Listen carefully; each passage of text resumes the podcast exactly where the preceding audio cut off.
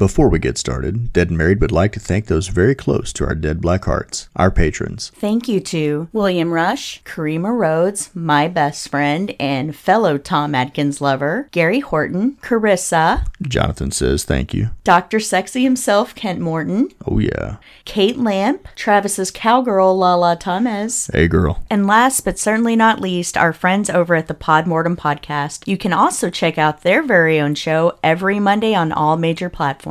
And now, on with the show.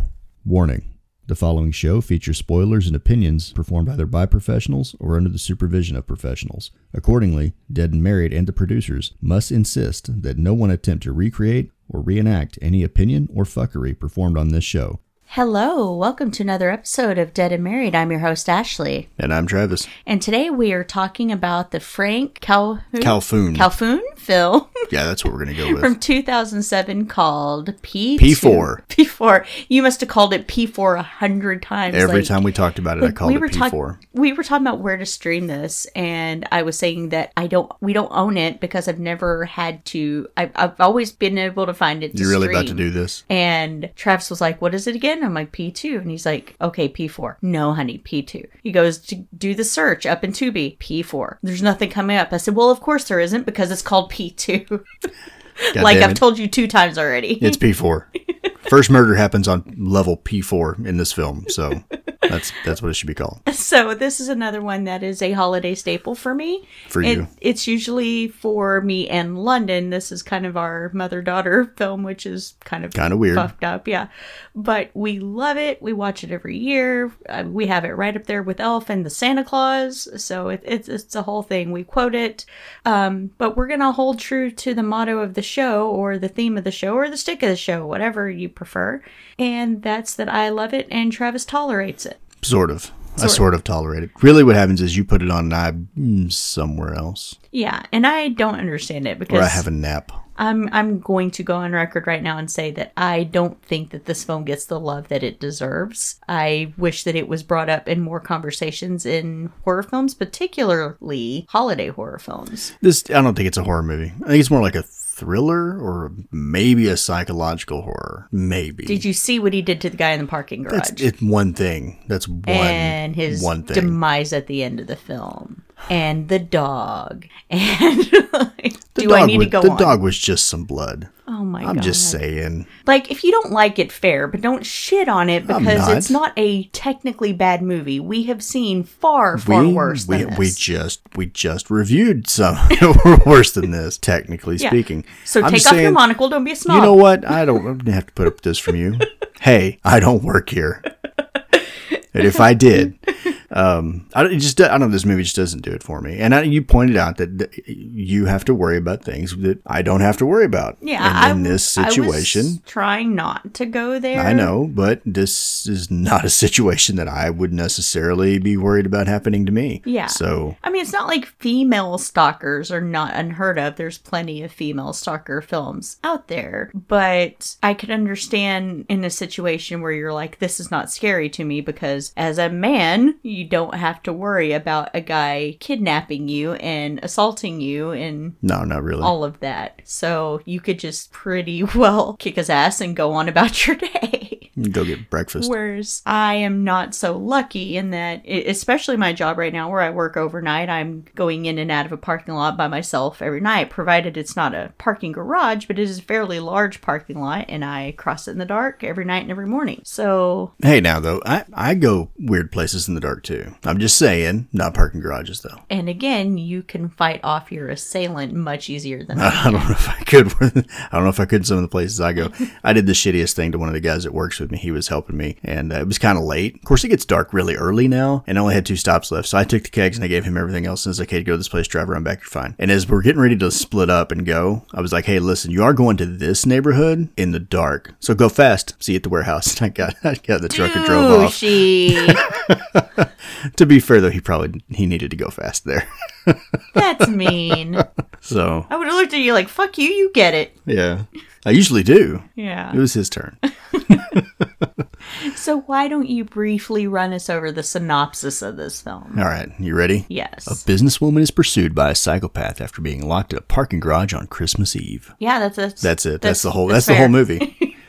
Yeah, it's an hour and 38 minutes of that. Oh, here we go. You know, okay, we've talked about this though, is that like Endgame is three hours long, but it doesn't feel like three hours. Maybe it does now because you've watched it 200 times. But, you know, initially, like when we watched it in the theater, we were like, what? It's over already? Yeah, but I've heard you say in conversation before when we've talked about how long a film is, and you'll say, well, how long is it? And I say, it's, you know, it's a standard 90 minutes. And you're like, what? That's long. And I'm like, no, a standard film Yeah. is 90 minutes long. I know, and I like, I really like RRR, and it's what, three days, four days long? Like, how did you. It's a long ass movie. how long did you think a typical film lasted? I have no idea. I've never really put any thought into Oh it. I just know that it takes me like six months to watch Dances with Wolves. so I don't know that I've ever seen the whole thing actually.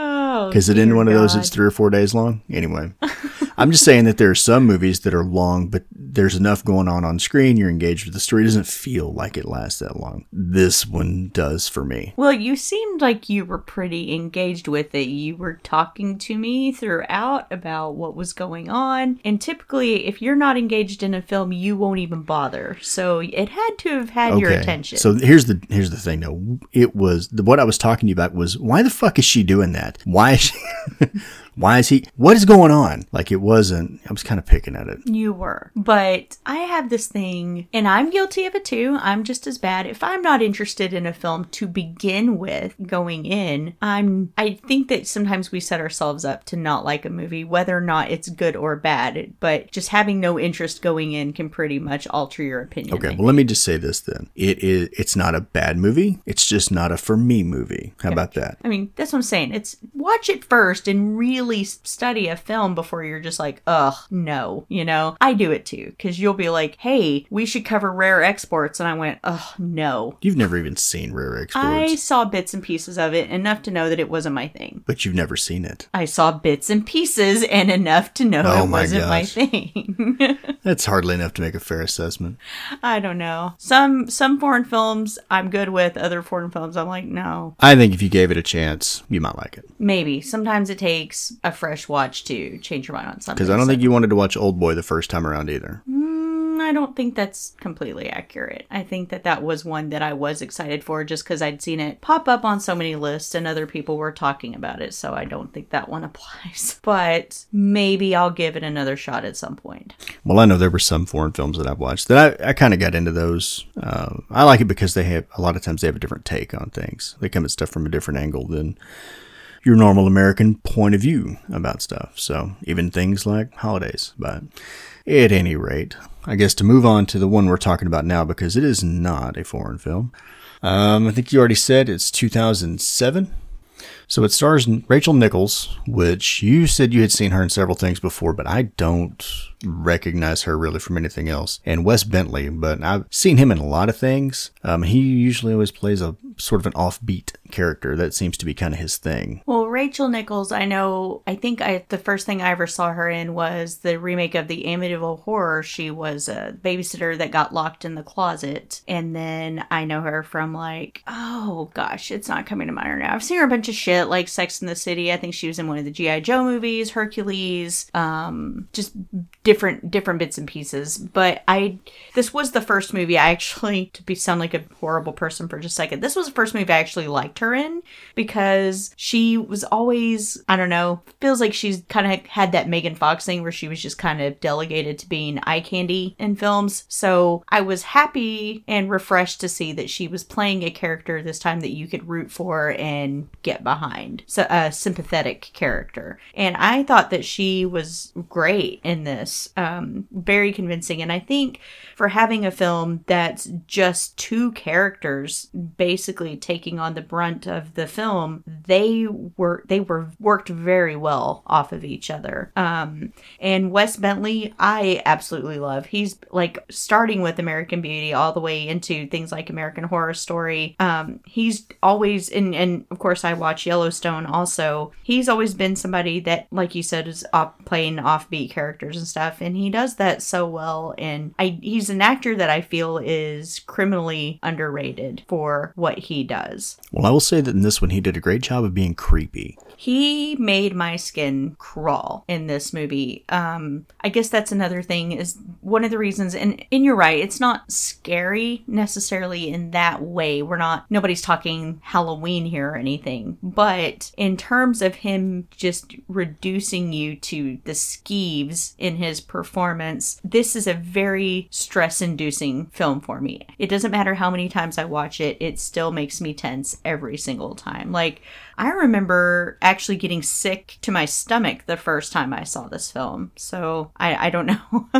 like it, it's highly stressful. And even London said the same thing that this movie has no fucking chill whatsoever. Even in its moments where there's not necessarily something going on, it's still very tense and very suspenseful, I feel like. Yeah. So the story, I guess, really, it's it's pretty simple, right? Uh, Angela, played by Rachel Nichols, is working late at a, an office although it doesn't ever say what she really does, does it? No, not that I know of. But uh, she, we just know she's in a building, Park Avenue, in New York. Right. But she's working late. She's trying to leave. There's some other people there. So the whole cast for this movie is like 12 people, but you really only, the rest of them, they're not on the screen much at all.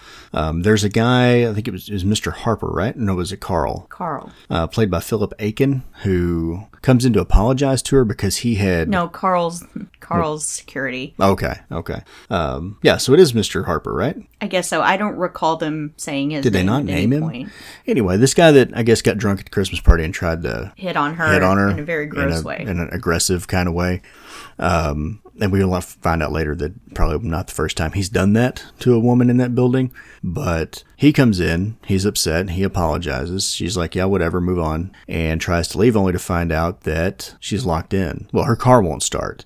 Then everybody's gone and she's locked in. And that's, I mean, that's the rest of the movie takes place in this parking garage. Pretty much. More or less. Yeah. So she's, she's on her way to a family gathering and apparently she's running late. Everybody's waiting on her to get there. And she's carrying a small department store with her throughout her office building, like a teddy bear in a Santa suit and bags full of gifts and we don't really get to know much of her character up front. She she seems almost like the standard tropey businesswoman type thing where she's kind of cold and very I don't know what the word I'm looking for is. She's just very stoic. She doesn't seem like she has much of a personality. I mean at the risk of sounding bad, she there's nothing that stands out about her. She's very much uh, seems career driven. Yes until she is in this situation where she's locked in the building. So she goes to the parking garage manager and is like, "Hey, I need to be let out. I'm locked in." And he you kind of start to get creepy vibes from him from jump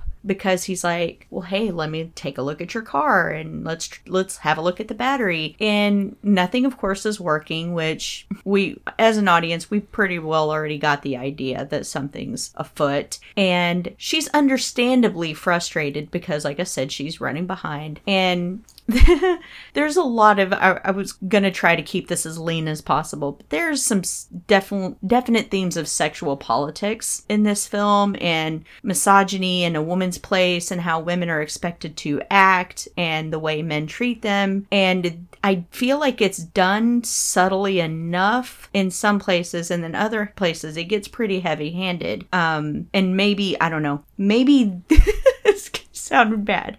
Maybe that's why this film resonates with me a little bit because there are a lot of conversations about how women are expected to act throughout. And she has, like I said, she's presented herself as being this very career driven, um, uppity woman. And then she ends up in a casual conversation with the building security officer saying, Hey, no, I'm from Maine and I grew up on a farm. And basically, don't judge a book by its cover. There's more to me than meets the eye. I said, It's very quick quick and it's kind of seems like it's throwaway until you kind of see throughout just how resourceful she is and just how tough she is and unwilling to put up with the shit that she goes through. Um, and I thought that that was great about her character is that she's not one of those final girls that is absolutely incapable of doing anything where you're constantly going, "Oh my god, why did you do that?" I know I know you just said that you asked that a lot, but me as uh, watching the film, I did not ask those questions because I feel like in a lot of the situations she behaves exactly like most women would behave, but she does make smarter choices throughout like when the car doesn't start her first instinct is, okay, I'm going to call a cab. I'm not hanging out here. That's the right call. And the guy, Thomas, he automatically goes for, hey, well, you're here and I'm here. We should have dinner together. And understandably, she looks at him like, no, you're a freak. I'm going to leave now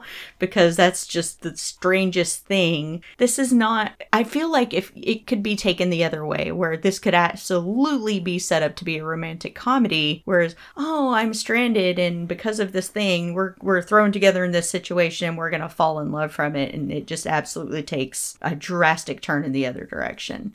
Well, I, don't, I, think the first thing I didn't understand with this is why was she? Why did she have all that shit up there in her office? Like you said, she's carrying around a whole department store. Like, why did she even have that with her? Seems like she would have kept it in her car, maybe. Right? Why was it? it Seems like she would have taken that down and put it in the car or left it in the car. I don't know. I mean, that doesn't have any bearing on the rest of the story. It just was unusual to me at the very beginning that she. It looks like she just went shopping. Um, yeah, I think I don't know that Wes Bentley came off as an immediate creeper in the very beginning, but he definitely comes off as just kind of a weird guy. Yeah. Like from the very beginning, you're like, yeah, okay, this guy's a little strange. And then he's like, well, I made a little Christmas dinner for myself. If you want to join me, like, and- and the the building manager or the security guy, Carl, had just told her the building's gonna be locked down for three days. Right. And so, understandably, she's like, "No, I get people expecting me," and that's that's yeah, I get it. That was a weird offer. I don't even know. You'd have to be weird to even say that to somebody. Just Well, London and I were having the discussion during the movie, namely because London had seen Halloween Ends a couple of times, but only in the last week or so did she decide that she's absolutely obsessed with the character of Corey. Um, and I was telling her, you know, it's funny. Um, some people I've, I've seen in different comment, um in different forums saying, okay, why is it that an, uh, a really attractive guy can say something like that to you and you're completely fine with it, but a slightly less attractive guy or ugly guy can say it and all of a sudden it's creepy. And I was like, yeah, that's absolutely true in most cases, not all. I feel like, I mean, because Wes Bentley is obviously an attractive actor, but even so, if you have a guy that you've never met before and you're both alone in this building, you don't know him from Adam, and he is all of a sudden like, hey, do you want to have dinner with me? I would be creeped out. Doesn't matter what he looks like. yeah. I mean, it was a strange offer. The thing I didn't understand there is why she didn't just immediately say, "All right, just open the gate, let me out. I'll call the cab from the sidewalk." Right. Um, but she didn't. So, which I mean, right after that, he grabs her anyway. Yeah. Right. Um, and so there was that. And then when when we get there and he's dressed her, right? She wakes up and he has put her in a dress, changed her clothes completely, Mm-hmm. and got her handcuffed to a chair. And he's got a Rottweiler down there with him. And that's that's something I just didn't understand about the movie. Period. Is it, how did how did the people who run this building allow him to have a guard dog in the parking garage? I don't know. Or did he just like smuggle that dog down there? Because it's an aggressive dog. yes, yes. And I don't. And I like just- doggies. I'm I do too, but not that one. Yeah. I just don't understand that at all. Yeah, and the other thing was is I couldn't understand because she called the cab and then she tried to explain, you know, I'm locked in or whatever, and the cab just drove off anyway. It seems like any decent person would have been like, okay, do you need some assistance? Do I need to call the cops? Do I need to, you know, something? Follow up with her. I feel like any normal person with a conscience would do that, but instead the guy's like, fuck you, I got other people to pick up. Well, the crazy thing is, the cabbie was sitting in the car watching her locked in the building. Yeah. Like he could see that she was not able to get out. So yeah, you would think that a norm, like a reasonable person, would be like, okay, well, let me just call somebody and say, hey, I'm a cab driver and I came to pick up this person, but they're locked in the building and they can't get out. Right, right. But nah, he was just like, nah, fuck this noise, I'm out. Unfortunately, it takes a fire in order to get anybody's attention. See, she should have just set the building on fire right there. Right. Arson was the answer.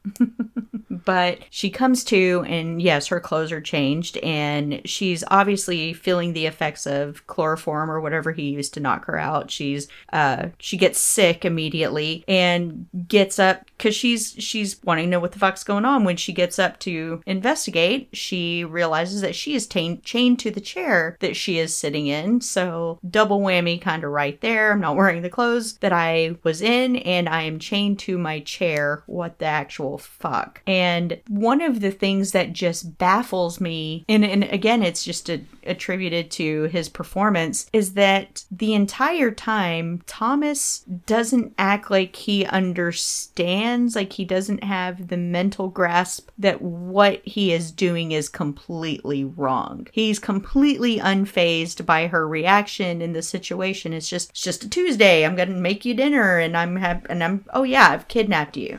There was something kind of Norman Bates about him, I think. In what way? I don't know, just that like he didn't understand that what he was doing was not right. Like you were saying, everything's just normal. Maybe I haven't seen that movie enough. I don't know. Maybe I'm thinking about the TV show that you watched. I can understand, I guess, draw the comparison that he seems like he's a good boy. I don't know. Maybe, I haven't seen Psycho enough, but I think what I'm thinking about is the Freddie Highmore version, where it, I don't uh, maybe I don't know. Same. He just he was weird, but I don't understand why she didn't try to like leverage that against him there. It's like maybe do a little reverse psychology. But she tried to argue with the guy, and like you find out immediately that she, you can't because he's not reasonable. No, he has an argument or an excuse or defense for every single thing that she throws at him. And on top of everything else, he has this white knight complex. He thinks that he's going to save her from the stuff she's been dealing with in her life when she didn't ask him to do that. She never came across to me as somebody who was weak or incapable. Like when the guy hit on her in the elevator, she didn't, and he came to apologize. She didn't make a scene. She didn't threaten to turn him in. She didn't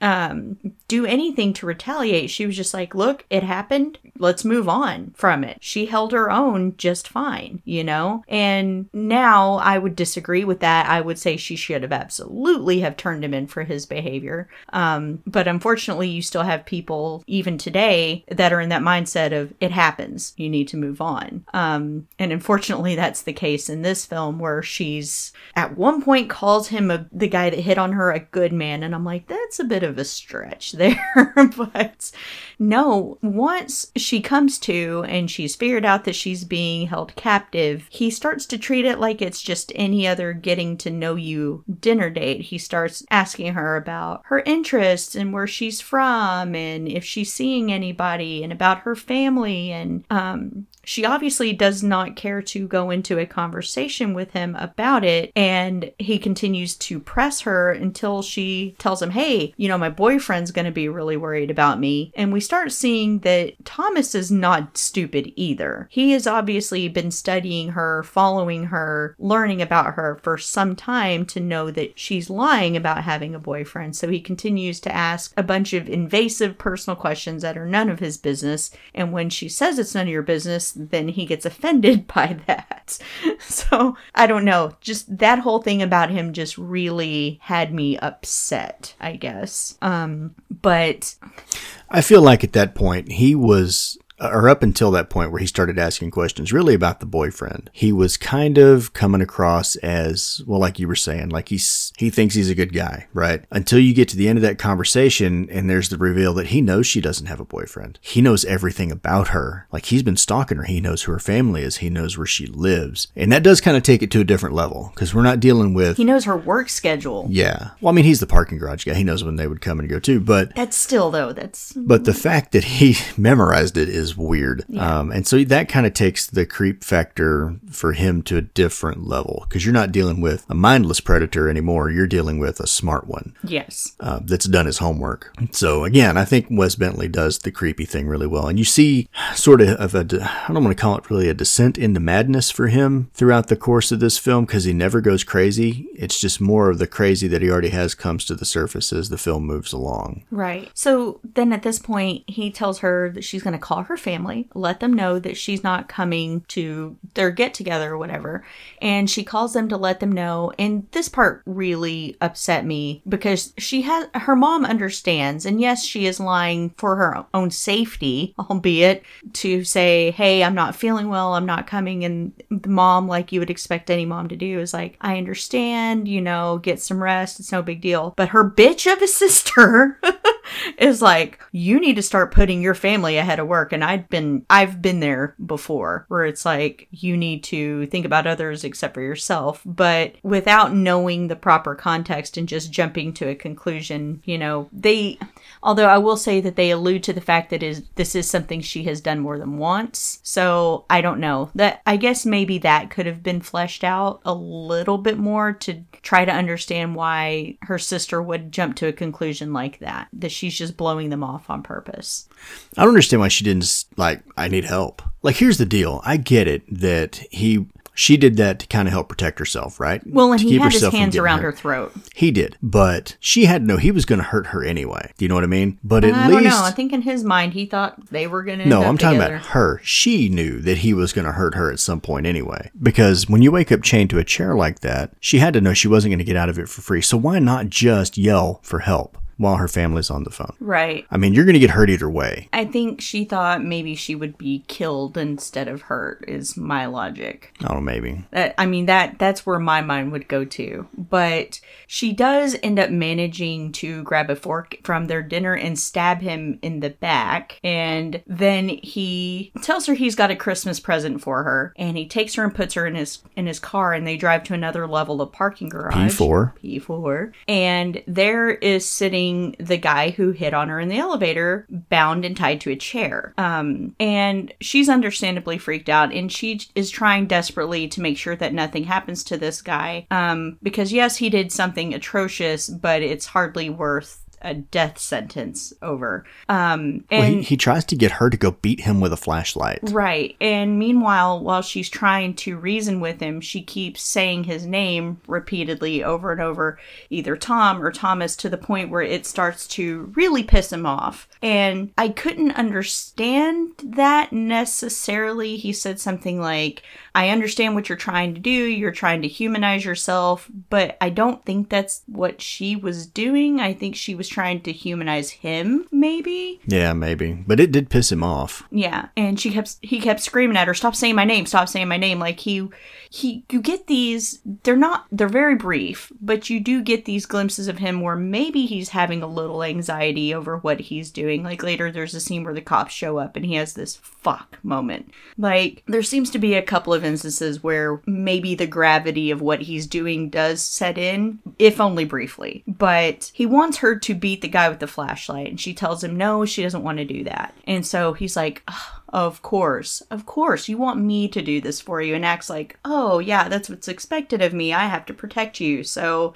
he gets back in the car and proceeds to run this guy over repeatedly with his car. And this is an old car, so they're not carbon fiber, they're metal and heavy. And he runs the guy into the wall repeatedly until he's, well, at first he's just disemboweled, but then when you see the aftermath of everything, his whole fucking rib cage is hanging outside of his chest. It's I remember the first time watching that scene and and just feeling like sick, I guess. That dude just like exploded or something against that wall. Yeah, and the special effects there were done extremely well because again, I think this is why I find the movie scary is because it feels so real. Um because I have been in situations like that where this thing is happening to you that's out of your control and there's nothing you can do to stop it because it's a guy, you know? And so it the whole thing just felt very real and and induced a lot of panic in me, I guess.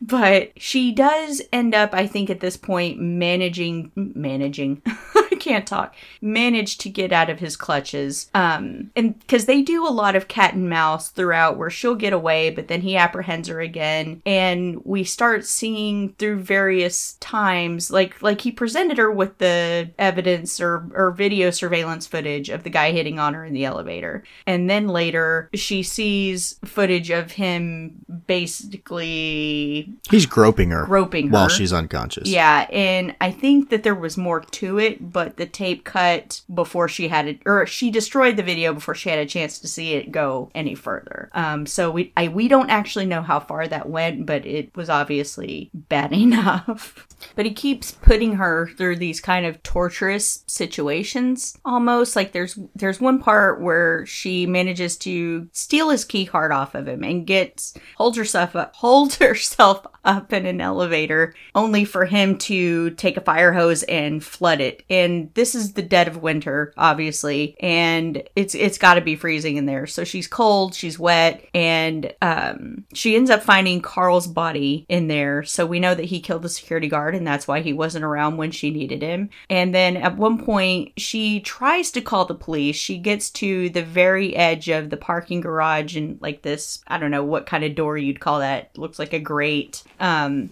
and she has found that if she hangs her phone outside that door, she can get just enough signal. So she attempts to call the police, but ends up dropping her phone. Um, and when she goes to reach for it, she breaks her fingernail off on the concrete, which I have lost a fingernail before, and ugh, ugh, makes me cringe every time. But he shows up there too, and he's got the dog. And then there, there's kind of a protracted chase scene. Like it's a long. Mm-hmm. I mean, it, she goes and she's like trying to scream for help out of this grate, and there's a homeless woman walking by, and she's the homeless lady starts mocking her. Yeah. So she's down there in the basement. Help! Help! Somebody's trying to kill me, and the old lady is walking by on the street. Somebody's trying, Trying- to kill Yeah.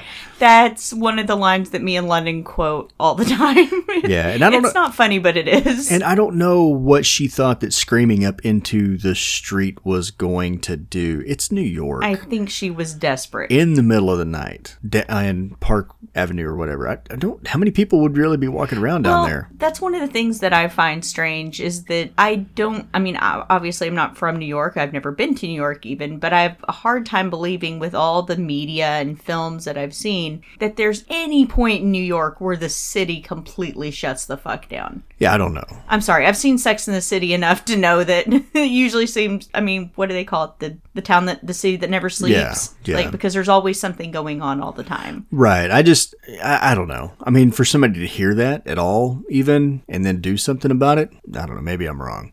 But because I've been to New York and I, but we weren't out that late, so I don't know how many people are on Park Avenue at whatever time in the wee hours of the morning that this was happening. But I don't know, just seemed like a strange choice. And she's just drawing attention to herself because she's down there being loud in a parking garage where sound echoes. So I think I would be screaming my entire ass off. yeah, maybe. like the whole time I would be screaming. You would have to hope that eventually somebody Yeah. walking Yeah. by or something, somebody would hear you. But he's got that dog with him too. Yeah. And I don't know. I, again, with the dog, why did he have a dog?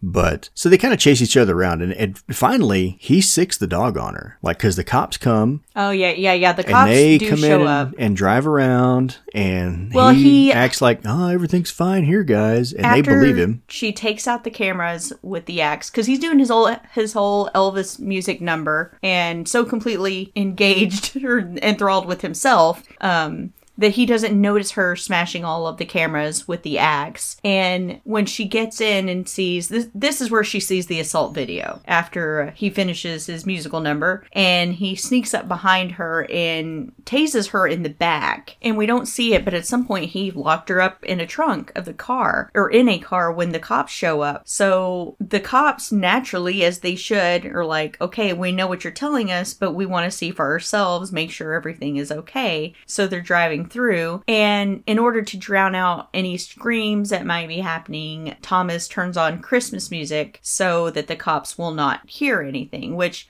I don't know why the cops would agree to that necessarily. It seems like they would have said, Can you please turn down the music so we can hear if anything is going on? But they don't. Meanwhile, well, the cops just leave after Mm-hmm. that. And she manages to find a toolkit inside the trunk of this car and push the lock out with the tire really tool. I don't know if that's a thing that you could do. Yeah. I mean, it seems like she would had better luck just pulling the release handle that's in the trunk of every car that has a trunk. There's a handle in there to open it in case you Have they stuck. always had that, or is that more of a recent development? I don't know. I've never been locked in the trunk. I don't know, like last 20 years or so. I mean, it's a thing that cars have, especially modern Well, I'm cars. just saying maybe it's an. I I didn't pay attention to see if it's an older car she was locked in. I think she was locked in the trunk of her own BMW. Okay, all right, wasn't sure. German engineering means there's a release handle in the trunk of that car. Anyway, But I don't know if you could push the lock cylinder out of a trunk lid with a tire iron. Yeah. But at least now she's got a weapon. right, because it is like you said. At this point, he sticks his, do- his dog on her, Right. and I had to tell Isabel because for some reason she decided she needed to stay in the living room while we were watching this film. And she is a not just an animal lover, but she is a hardcore dog lover. And I told her, You're probably not going to want to watch this part of the film. And then I had to have a talk with her about, you know, not every single doggy is a good doggy, especially in film. Sometimes, you know, it's between you having to defend yourself and just letting vicious packs of wild dogs go to town on you. Um, so I think she she understood and she got it, and as a result, she was not uh, as upset as I expected her to be. Yeah. be. I don't know if this was the result of a bad doggo so much as a bad owner. yes, yes. Because he clearly had trained this dog to do that because it was the dog wasn't that way with him. Chopper sick balls. Yeah, exactly. um, but yeah. the the chase is still on right up until the point where he finds that she's killed his dog. Well, she she escapes to the back seat of one of the cars, and the dog lunges in at her and chomps right down on her calf. And so she uses the tire iron to bludgeon and stab the dog. And she thinks that the dog's dead, and then it lunges at her one more time. And she just fucking like fishes in that dog, like digs in it until it's effectively dead. And then this is just another example of Thomas not really having a on reality because his first thing is, why would you do that? Why would you hurt a defenseless animal? Why would you kill my dog? It's like defenseless animal? Like so I, I don't know. That was my thing throughout watching this movie is like, I please explain to me how his brain works because I'm not understanding. I don't understand how he had a job as a security guy any to begin with or a parking attendant. Like the guy's his brain is just like all over the place. How did he ever make it through a job interview? Mm-hmm. I like who know. interviewed this guy and said, "That's our boy." As I said, we don't we don't get enough time with the stories of these characters because for all we know, he could have been normal when he got the job, and she. I mean, not that I'm blaming her, but somehow his obsession with her caused him to snap. Her sexiness made him crazy. I mean, but then. Uh, uh, she ends up trying like she gets back to the parking garage where I guess they do car rentals and stuff and she ends up finding a car that she can escape in and so then it comes down to they're playing a game of chicken with each other. And at this point this is where if you haven't already figured out that the girl's got some moxie this is the point because she's had fucking enough and she manages to win the game of chicken but unfortunately ends up rolling her car in the process. But she parked it perfectly, just like Ace Ventura, like a glove like a glove. and he goes over to check on her and she's looks like she's been knocked out knocked unconscious and when he goes over to her she does the big fake out and stabs him right in the fucking eye and it oh again What was that too? Like a nail file? I don't know. Think? It's another scene though that it just ah oh my gosh Ooh, eye stuff. so then she ends up handcuffing him to the car. And he is back to, I just wanted to get to know you. I just wanted to be friends. I just wanted to spend Christmas together. Why won't you talk to me? Why won't you be my friend? And Well, he starts off all nice, and then he goes Charles Lee Ray because by the end of that conversation, he's screaming, "They're like, you fucking bitch, you stupid whore!" Like, well, yeah. Well, Yeah. he, he gives, b- before that, he gives another moment of talking about being lonely, that he's always alone. And this is something that he kind of says throughout the film that I'm always, I'm always by my fucking self. I'm always alone. And I feel like, I don't, I don't know if it was in the writing or something where somebody was trying to force us to feel some sympathy for him. And I just didn't. Like, nope. you you have a moment there it's like the is this butterfly meme comes to mind where you're going am i supposed to feel bad for him because he's lonely and he but i'm going dude at any point like a normal person when she was or in the parking garage or doing whatever you could have just introduced yourself and maybe asked her out on a date eventually. You didn't have to go this fucking hard this fucking fast. He didn't have to begin with kidnapping. no. He could have started with, "Hey, would you like to get some coffee sometime or something?" Anything else, anything other than kidnapping, probably Right. would have been a better first step. And if she says no, you move the fuck on about Then you move on with the kidnapping. no. but maybe this isn't the girl for you, bro. Like, I know you're like smitten with her or whatever, but it's just the level of obsession here just fucking blew my mind.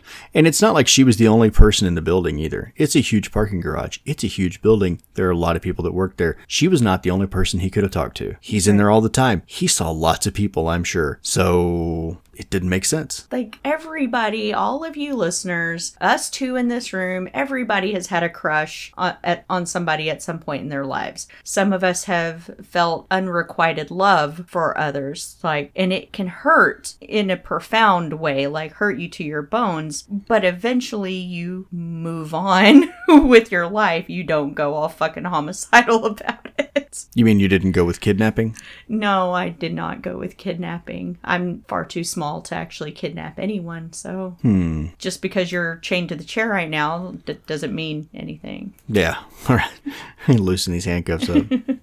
But as uh as he's saying this, I'm always alone, I'm always alone. She's at a point where she's like, "Fuck you. I don't give a shit. I don't feel bad. Nothing." And she's just going to leave him there until he performs the cardinal sin, the one thing that you should never say to a woman. I realize I've already said it once in this episode, but he calls her a stupid fucking cunt, which took me back to the ending of Hostel 2 where she's just to leave the guy in the or she's just sitting there trying to broker the deal with um, the hunting squad or whatever you fucking call them until he says, You stupid fucking cunt. In which case, then she cuts off his dick and feeds it to a dog. So, like, I was sitting there and I'm like, Has he never seen Hostel 2 before? Because you never call a woman a cunt. Like, you just don't. I didn't.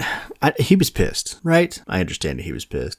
And as soon as those words left his mouth, I was like, dude, you almost survived this movie. You were this close to living all the way to the end of the movie. One eye, but living. And now you're not.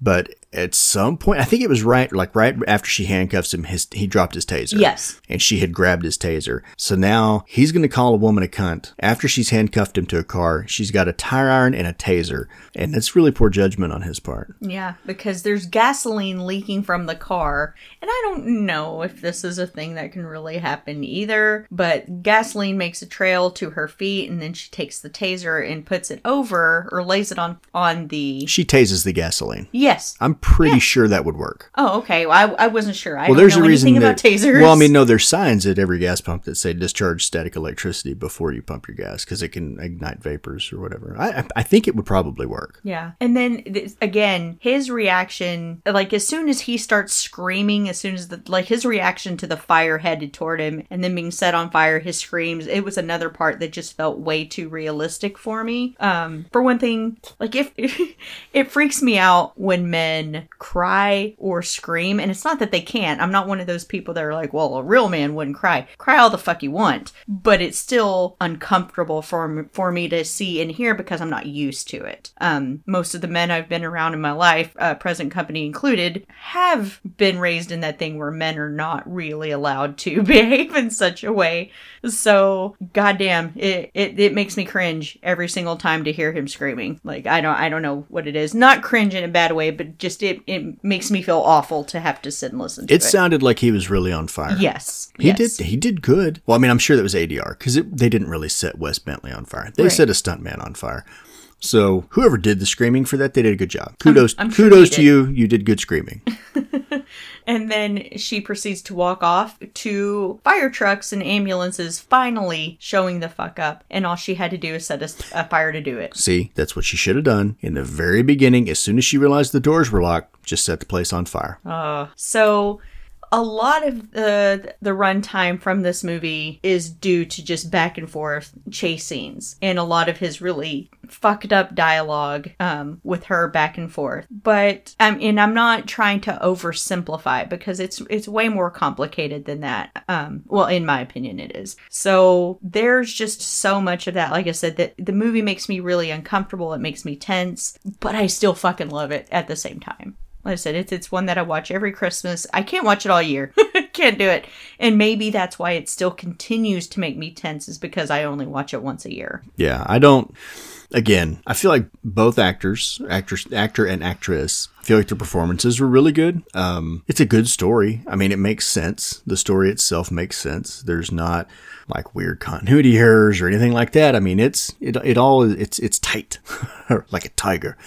Um, this I don't know. Maybe it's because in a lot of the other horror movies that we've done, especially the ones that I liked, like I can put myself in the protagonist's situation, right? You can imagine yourself being on the on, in their shoes, and I'm not really scared of Wes Bentley chasing me around a parking garage. I might chase him around a parking garage, but you know what I mean. And maybe that's the reason the movie just doesn't do it for me. It's not that it's a bad movie. If you haven't seen it, you should totally watch it. But yeah, it's just not, just didn't do it for me. Maybe it's not enough blood and guts. And that's your fault if that's the case. Hmm, okay. I've got- desensitized you. You've got me watching all kinds of crazy shit. And now, like, if there's not seven, eight gallons of blood in the movie, I don't know. It's not really that good. Well, like I, I, I understand if it's not something you can relate to, but as awful as what I'm about to suggest sounds, if you're putting one of our daughters in that situation, that would See, now I get scared thinking about that. yes. Oh, oh, but it's fine for me to to walk across Park No, I didn't. Oh, I see. He's ready for Wes Bentley to come snatch me up already. I don't know, maybe. He's, he's getting too old for this shit.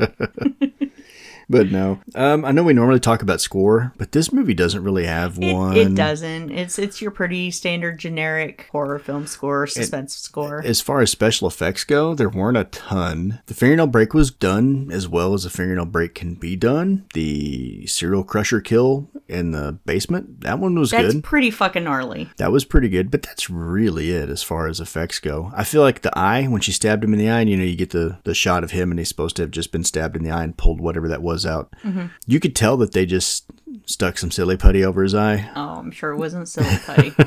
You know what I mean? Yeah. So it wasn't great. That part wasn't great, but it this is not that kind of movie where they're going to get Tom Savini to come in there and do like some weird shit either. So, um, what, how did you feel about the effect? I feel like what few effects were in there were, were good. They were they were good enough. I thought they were really good. Like I said, the the parking garage kill was was pretty bad. Like that one kind of fucked me all the way up. And you're talking to somebody who has seen Cannibal Holocaust, for instance, and for some reason this one gets me. And and like I said, I think that's attributed to. And, and I talked about this way way in the beginning of the series with Tales from the Hood. Like I said, when there's something that's rooted in reality, it makes it much more scary to me as opposed to something like Terrifier 2, where the kills are so fucking over the top that you can't possibly take it seriously. But in a case like this, it just felt too realistic, and that's what I find terrifying about it. Okay. So what do you love and what do you hate about this movie? Um, what I love, I think both of the performances were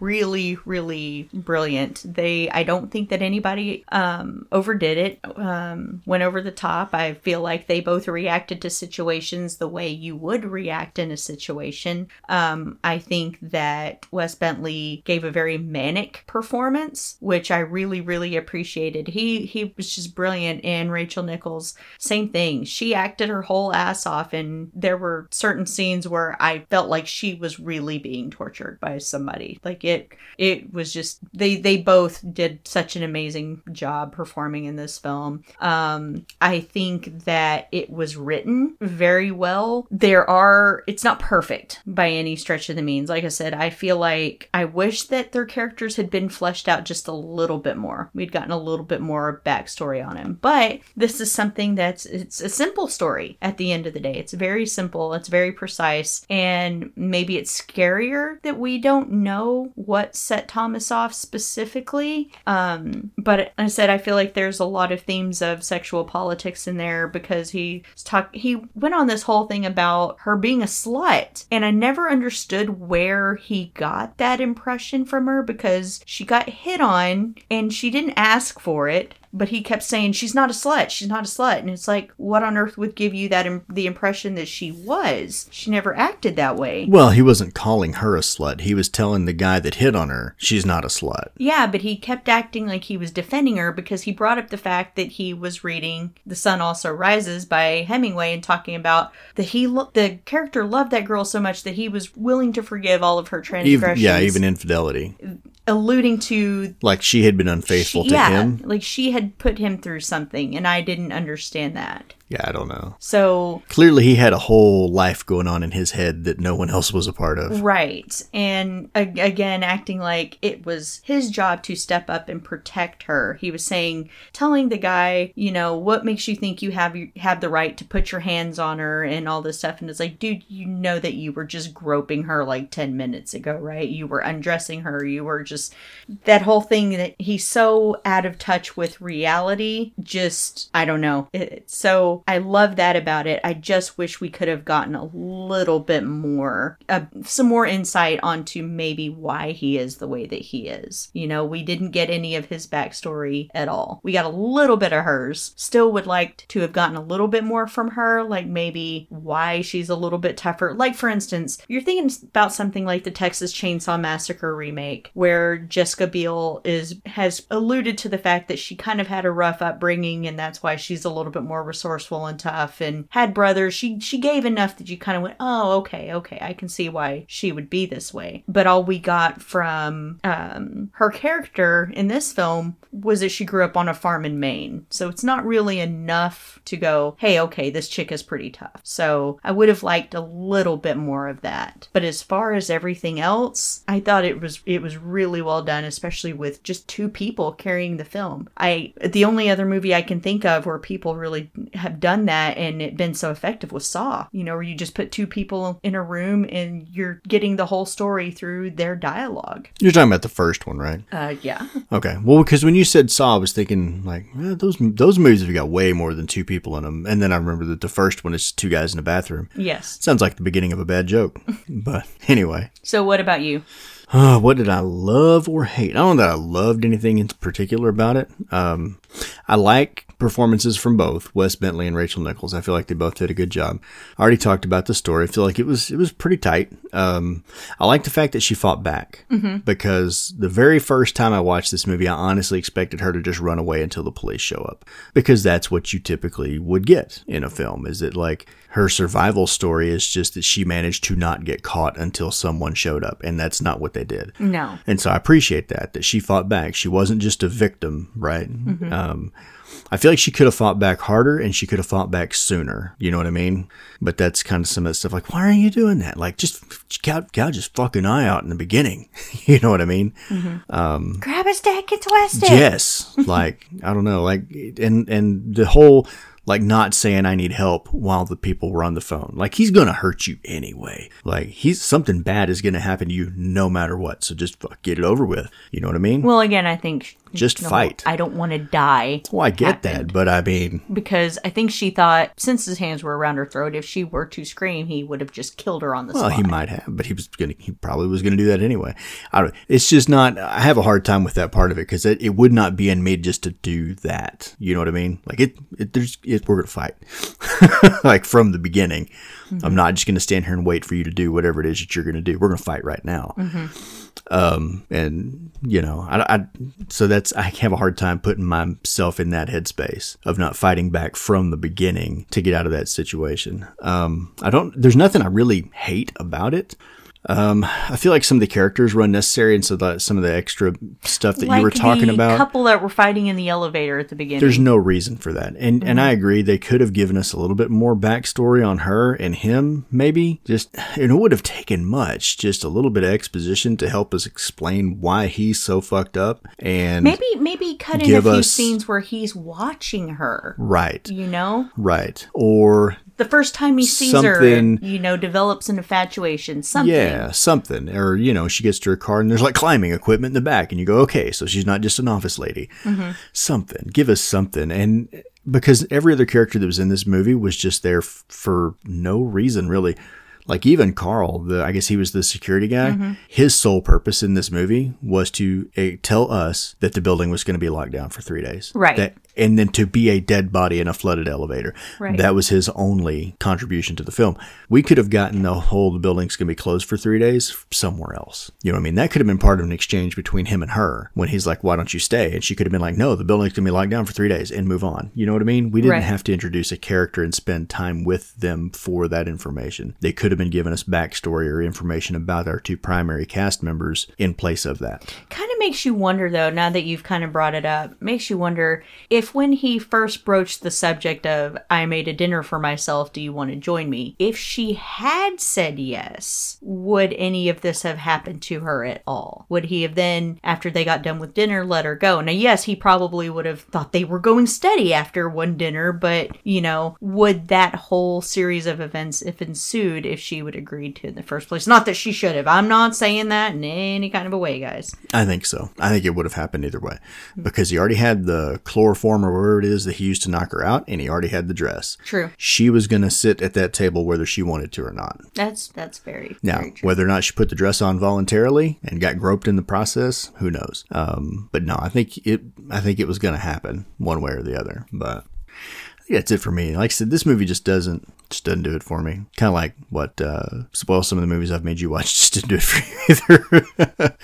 Yeah. so- it's been known to happen. yeah, So, final thoughts. I guess the moral of the story for me, because I, I did bring it up at one point when I when she's talking to her mom and her mom's uh, like, "Hey, well, you were fine ten minutes ago. What changed?" Well, actually, it was her sister that told her that. But if that had been me on the phone with my mom and something seemed wrong, my mom would have just said, "Okay, get to feeling better, sweetie." Especially she lived in the same town as I did. My mom lives three hours away from me, and she still would have investigated that. She would have still said, "Hey, can this person go check on her or whatever?" Um, if my mom was living in the same town as I was, you best believe she would have been driving up to my work and finding out what the hell was going on. That's just how how it rolls. So, um, I guess the moral of the story for me is check it out. Like, don't just let somebody hang like that. I don't know.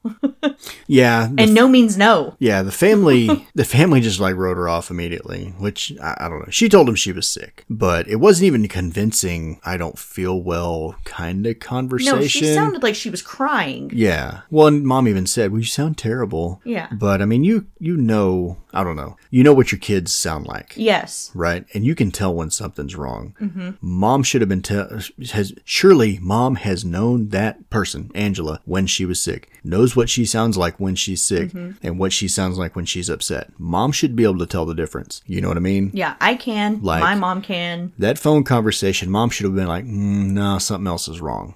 At least followed up with with somebody. Right, You know, it just yeah that that just rubbed me the wrong way. That I I guess that they just and at no point through the whole up. night did they call, like, try to call her cell phone and find out that she couldn't answer it, or call her house or apartment or whatever and find out that she's not actually there, Right. and be like, "Okay, wait a minute, something's wrong." Yeah exactly. she's sick. She's not answering her cell phone. She's not at home. Mm-hmm. I don't know. They just they were just like, all right, fuck you, bye. yeah. I'm done. And if she wasn't, if you were calling home where she told you she was and she didn't answer, call the cops and say, "Hey, I think something's going on. My daughter Right. might be in trouble." Yeah, ask for a welfare check, and when they get there and like there's nobody home, now you know something's wrong. Right. I don't know. They just let it go though. Yeah. They're like, you're not our favorite kid anyway. So But I still love this film. I said, watch it every year. Make it a point to watch it every year. I, I love it and I absolutely recommend it. So if you haven't seen it, it's actually free on Tubi right now if you have the Tubi app. Um, y- yes, you have to deal with some commercials, but it's, it's not that big a deal to me.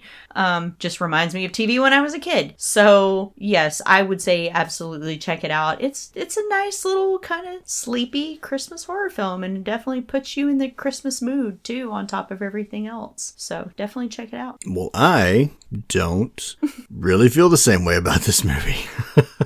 But uh, you should watch it anyway if you've never watched it, because you might feel the same way about it I do, where it's like, yeah, I could, you know, and, and take it or leave it. I can leave it, but uh, you might like it as much as Ashley does. Who knows? So on that note, we are going to wrap this puppy up. But next week we will be coming back to discuss Gremlins. So this is going to be one of the very f- shit. This might be the first movie that we're going to cover that I remember watching this as a kid. so yeah. And I know somebody out there is going, "Is Gremlins a horror film?" Yes. Well, okay, it was when I was like six or whatever. It's not to me now, but I would still say yes, it absolutely qualifies and was supposed to be a lot worse. And we'll get into all of that next week. But until then, take care, guys. bye. What would you do to save the life of a teenage boy? If you subscribe to our Patreon for just three to ten dollars a month, you can get Aiden out of the industrial-sized hamster wheel we use to power our show. For that, you'll get access to bonus content and allow me to remove Aiden's handcuffs. He doesn't run worth shit with them on anyway. Also, be sure to show your support on our social media pages. You can find us on Twitter as TravisL80 and SpookyMom83. Thank you for your consideration.